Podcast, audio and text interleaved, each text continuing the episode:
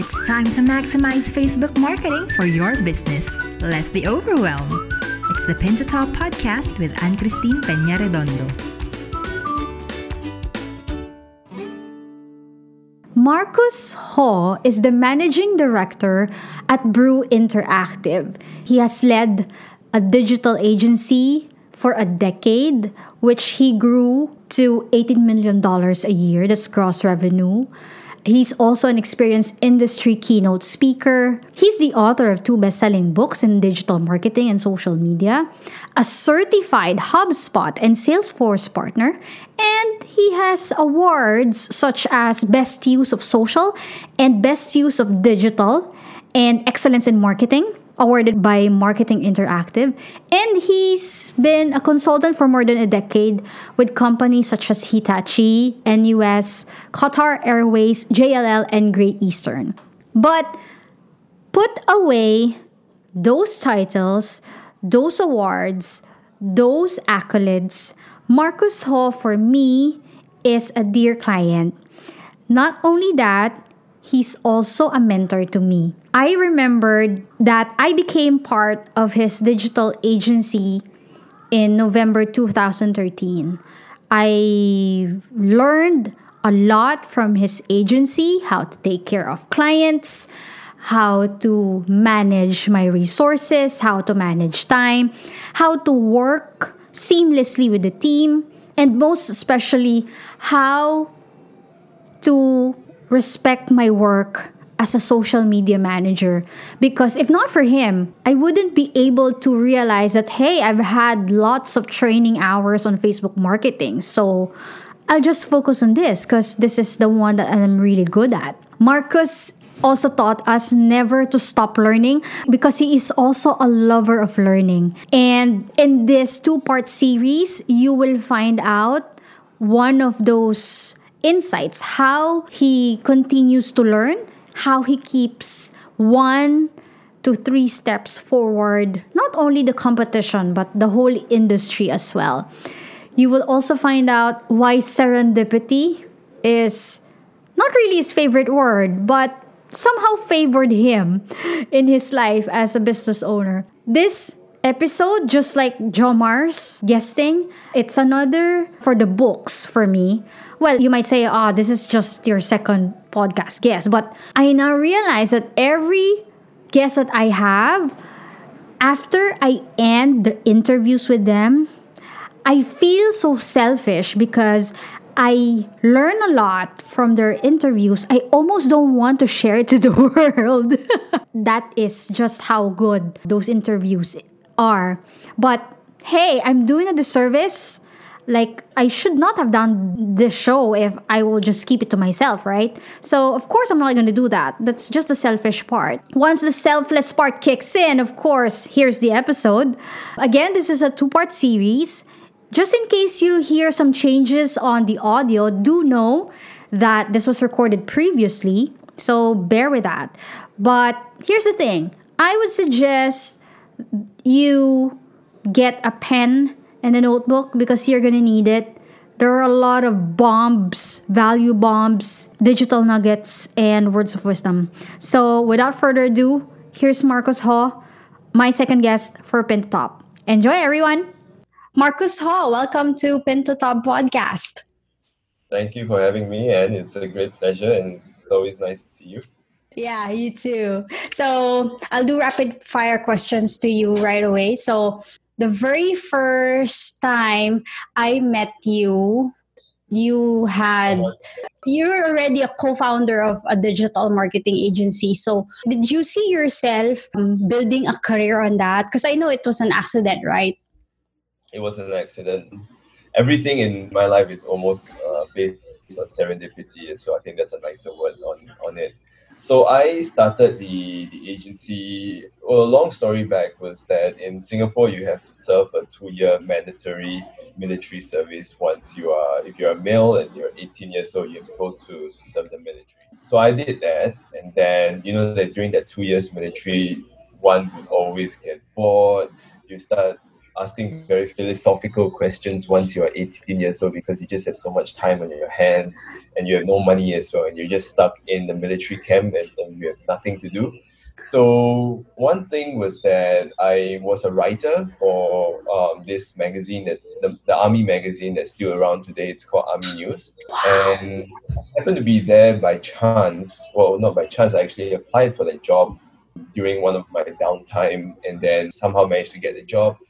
Uh, but most of my peers got their jobs there in Army News uh, because of their father's contacts and networks. Put them into this very protected place. So that would probably give you the impression that they come from wealthy families and eventually most of my peers and, and you know because you spend a lot of time with them you bond very well with them and you sort of take the decision of what you want to do with you know your next two three years of your life post military together. And most of them come from wealthy family backgrounds. And you know in singapore they live in large large landed mansions houses. And they all went to ivy league school in, in the us after their military. Me on, on the other hand i come from a fairly humble family background. My dad was you know just like a blue collar worker for that. So i felt very inferior compared to them as a young back then it was 19 20 year old so I asked myself, look, if I, I could apply for universities, and I did, and, and I managed to get entry into some of the universities in Singapore. But I thought, look, I need to make big enough impact uh, in my life, in my career, as much as my peers were doing when they were going to Brown, they were going to Cambridge, one was going to Harvard as well. And obviously, A, I'm not smart enough, and B, my dad wasn't rich enough to send me there. So I was like, shit, what do I do? So I thought, okay, what the heck? I'm just going to start business there. So it, the first business was an e-commerce store. I was mm-hmm. selling accessories like your iPhone covers, MacBook casings, and whatnot. So, you know, I didn't know any better. I printed flyers from, and back then I was still living with my parents, so I was printed, printing flyers from my house printer. And I went down to one of the consumer electronic shows and I stood, stood there and just distribute flyers. Lo and behold, nobody bought anything. In fact, people just threw away the, the flyers everywhere. So I so traditional. yeah. yeah. Anything about marketing. I just knew okay, I need to do something. I need to get to come and, and I just thought maybe this would be the best way to do it.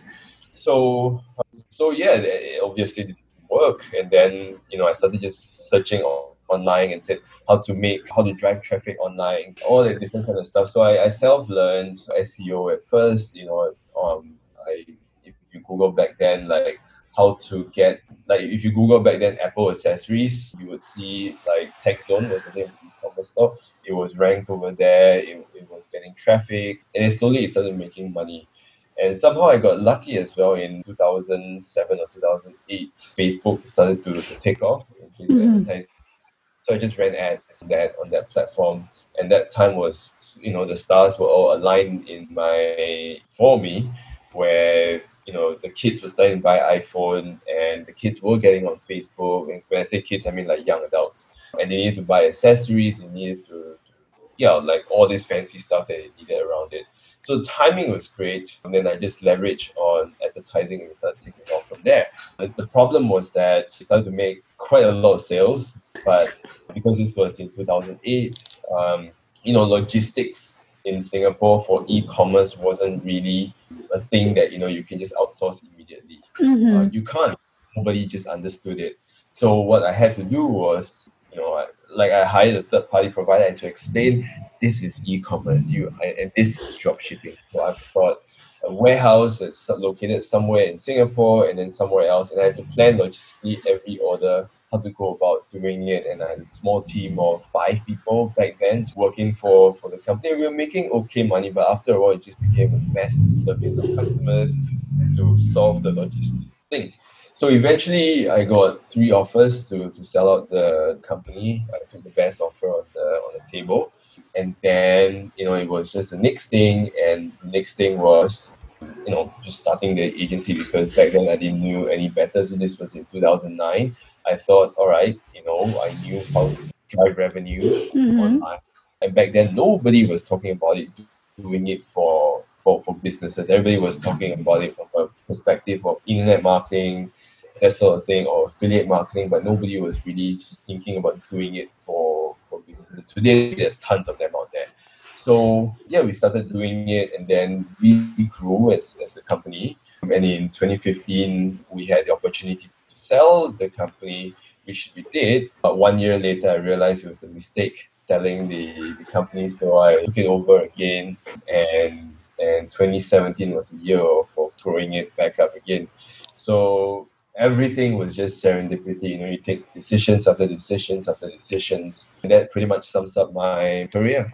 Wow. A few years back, when you mentioned that it was weeks before your 21st birthday, which is not a long time ago, and I was surprised because I didn't know that you were just turning 21. I mentioned to Jomar about it because you know Jomar, right? He was also my very first podcast show guest and I told him, Did you know that Marcus is just 21?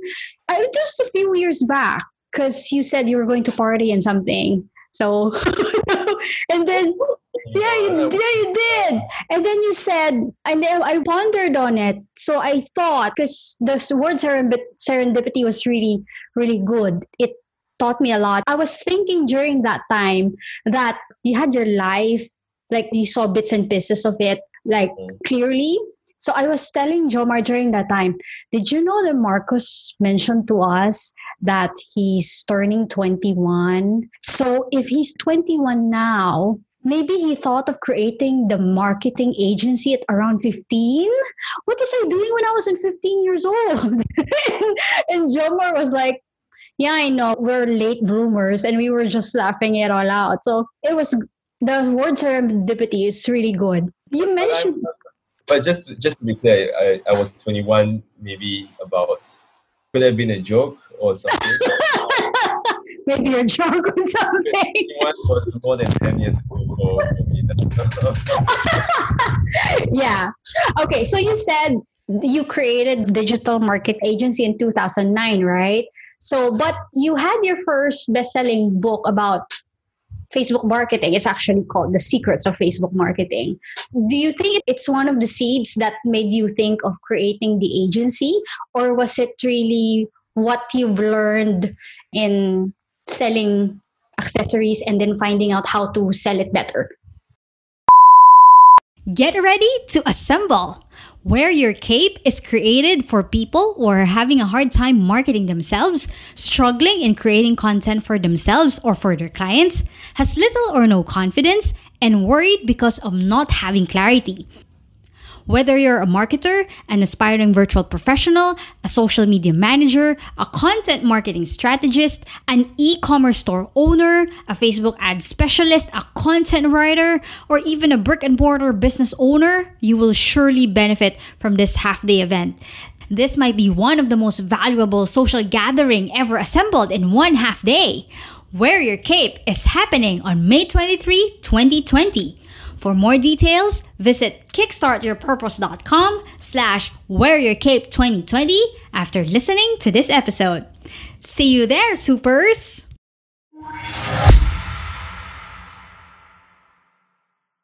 Yes, I, I, wrote that book because I had some free time um, after I sold the company before I started the agency. So I didn't know anything better of, what to do with, with my life then. So yeah, it, it's true. To answer your question, it was uh, serendipity in a way because I wrote the book and eventually, you know, I wrote the book with just the intention of just telling my story and hopefully to educate other people that, you know, running ads on, on Facebook was, was great.